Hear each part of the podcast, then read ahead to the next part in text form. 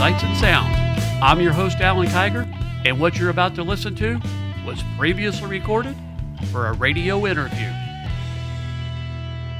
This is Sights and Sounds. I'm your host, Alan Kiger, and my guest today is Kenny Wayne Shepherd. Kenny, thanks for being my guest, and how's your day going? That's going good. Thanks for having me. I'm glad to have you. We'll just we'll start off with some easy questions.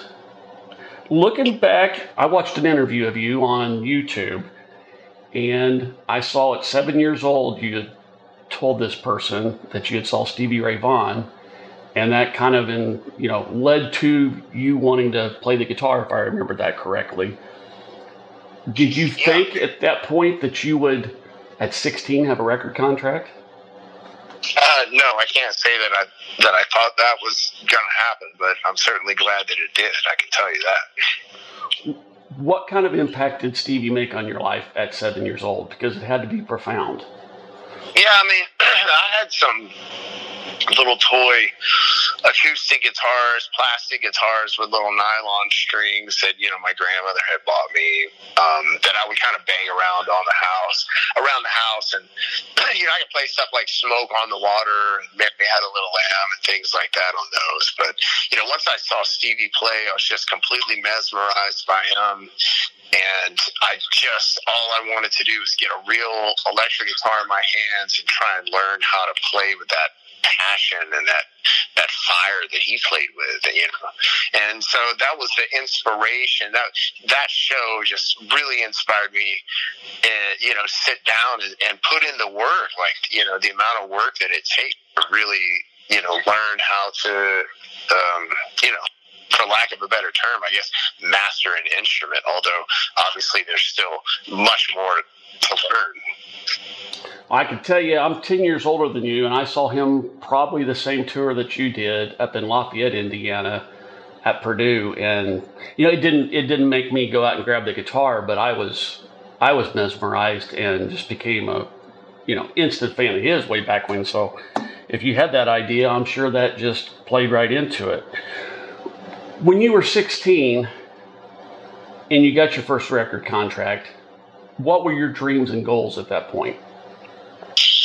You know, all I wanted to do was play guitar, and I enjoyed playing with a band. I put my band together at age 15 and started doing shows, you know, around Louisiana, Texas, kind of Arkansas, you know, area. And I just wanted to make music and I wanted to, to perform for people. So, I, you know, I knew I had an opportunity to go in and make a record and I just started writing songs and you know, the guy that signed me to my label, Irving Azoff, he was the, the president of the label, and he gave me complete creative control. He said, I want you to go make, you know, a Kenny Wayne Shepherd record, whatever that is. I don't care if it's all instrumental. You know, you just do whatever you want to do.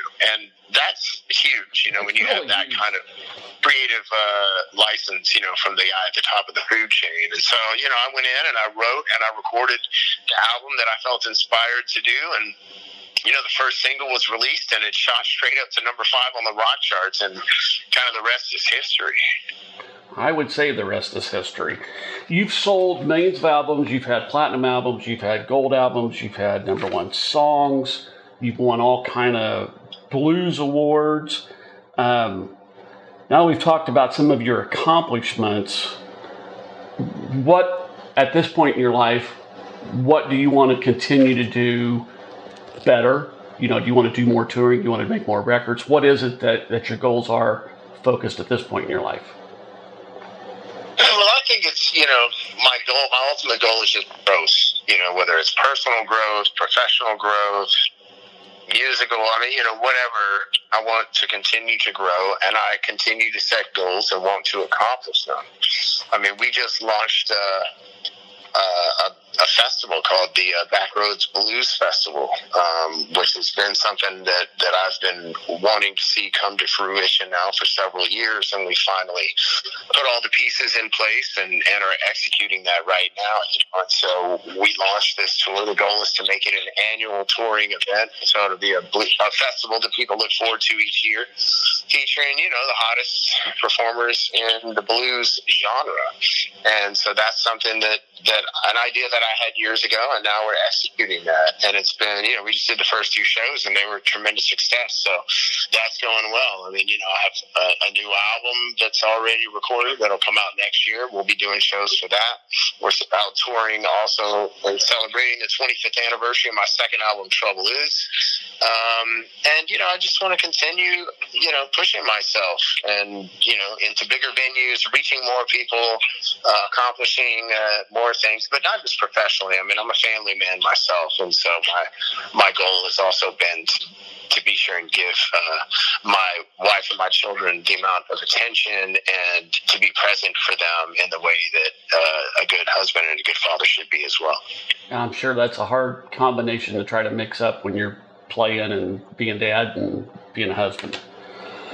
Well, you know, I have a commitment to my fans and I have a commitment to my family, so it's just striking the right balance. And as the years go by, you know, it's it, it, it, I think we're getting better and better at doing that. Um, you know, just figuring out, you know, how long is too long you know, to be gone. And you know, is it is it five weeks? Is it four weeks? You know, and don't go beyond that, and then go back home and reconnect with the family. I mean, like right now, I'm out on the road touring. I have one of my sons out here with me right now. The kids and you know the family come out with me when they can. You know, just keeping everybody included and uh, and, and giving everything the consideration that it deserves. Well, you talked about personal growth. That kind of leads me to a, a question that I like to ask every artist that I interview are there charities that you like to participate in? And if there is, what charities do you like to participate in? And why? Well, yeah, I mean, over the years, we've helped, uh, I mean, so many different organizations that I couldn't even begin to list them all. But, I mean, we have a personal one with my family called Mended Kids International um, that provides life changing uh, surgeries and operations uh, to children, both here domestically and all over the world, um, which has been amazing, you know, to watch these young people who have these debilitating situations and watch them get the care that they need and their lives change provides them an opportunity to, you know, live a normal life. And so that's been great to be a part of. Uh, we just did a concert back in February that was a complete charity fundraiser for a couple of organizations in my hometown in Shreveport. One that deals with uh, victims of domestic abuse, and another one that addresses and uh, helps families that are homeless, like not homeless individuals, but entire families that, you know, people that have children that are homeless and that are looking for the tools um, and opportunities to help them get out of that situation. And so, you know, that was great. And then, uh, you know, I have friends that that also have their own, um, you know, organization and we try and help those out as as well. You know, so I mean, we've done a lot of things for a lot of different things over the years, and I think you know, comes with the territory. You know, we I've been given a great opportunity to do uh, a lot of things, and and I think you have a responsibility to uh, step up when when you can. Well, I appreciate that, and I'm sure the listeners do as well. Kenny, you're going to be performing on September 9th at Lucas Oil Stadium uh, for the Jim Irsay Band. Uh, a lot of a lot of other artists are going to be there. Is this something you've done in the past, or is this something brand new? Yeah, this is something that's kind of grown over the past year. Uh, I mean, if you really want to trace it back to its you know original roots. Um, it would go back to the Super Bowl down in Miami the year that the Colts won the Vince Lombardi Trophy when they played against the Chicago Bears, and uh, Jim played. Uh, uh, he well, he threw a big party, like you know, for family and friends, and I think some other NFL owners were there that night, uh, the night before the Super Bowl, and there was a big spontaneous jam session that happened um, with me and Steve Stephen Stills and John Mellencamp and uh, Mike Wanchic, who's uh, Mellencamp's guitar player and music director, and Kenny Aronoff on drums, and Mike Mills, the bass player from REM. And, you know, we all just got on stage and started rocking out. And then Jim got up and joined us, and completely unrehearsed and spontaneous. And that was the first time anything like that ever happened. And then, you know, a few times, like the next Super Bowl uh, back in Miami against New Orleans, um, you know, we did the same thing. And then the, I think it was 2012 when uh, the Super Bowl was hosted at Lucas uh, Oil Stadium, and uh, you know the Patriots versus the Giants. We were all there the night before the game. We had a big event, did the same thing. So it kind of turned into somewhat of a tradition for big events around football. But then, you know, Jim has amassed this incredibly eclectic and very special collection of things that just run the gamut. You know, um, I mean, just and and and all of them be, being incredibly significant. Um, you know they play a significant role somehow in in our culture and uh, of the world and you know uh, popular moments in history and things like that so you know he's been a he's a really generous man and uh, he's an incredible custodian of these of these items and so he's so enthusiastic about it. And most of these guys that would buy stuff like this would just lock them up and keep them you know squirreled away to themselves. But jim genu- genuinely wants other people to enjoy these things the way he enjoys them and have an opportunity to interact with them and see them. And so you know it started in nashville. He came down and the colts were playing against the Titans, and uh, and I went to this event that where he was putting some of his uh, stuff on exhibit. There was a private VIP only event, and in that evening we had another spontaneous little jam, just me and, and Jim and uh, Mike Wanchic and uh, uh, another guitar player, Tom Bukovac from Nashville, and we played like three songs. And then the next thing you know, there, he was going to do another event in DC, and then now it's like we got a whole band, and it became this thing, and everyone gets bigger and bigger and grows, and now it, went from an invitation only event to inviting uh, the public to come join the event and giving the tickets away for free. So the last one we did was in Chicago, and there was like thousands of people there, and it was an incredible event. And the the music aspect just keeps getting bigger and bigger with a light show, and you know this the video backdrop and all this stuff. And so the next one's going to be at Lucas Oil Stadium, and and he's going to open the whole thing up, you know, to everybody in Indianapolis to come out and enjoy his collection and enjoy an evening of incredible music with some really amazing special guests. I'll tell you, as soon as I saw that, I got on it. I got my tickets and I fired away and uh, worked on getting an interview with you. I'm, I'm still waiting to get one with uh, with Jim. Um, I'll jump to my my next questions, and they're five quick fire away kind of questions. So you don't you probably don't have to take a lot of time on these. Name a place you would like to go that you've never been to. That's a good question. I've been just about everywhere I can think of. I know one thing. My uh, my drummer's heading down to Africa to go on an African safari in a couple of weeks, and I can't say that I've ever been there. And I and everybody that goes there to do that says it's absolutely incredible. So who knows? Maybe maybe let's throw that one out there. All right, that sounds like a lot of fun. Now for the for the fans listening, I'll I'll let them know you've got a you've got a car collection from what I've seen. What is your favorite car in that collection? Unfortunately, that's a difficult question to answer because that's almost like, you know, to a real car guy, that's almost like saying which one of your children is your favorite child. like, there's no correct answer for that.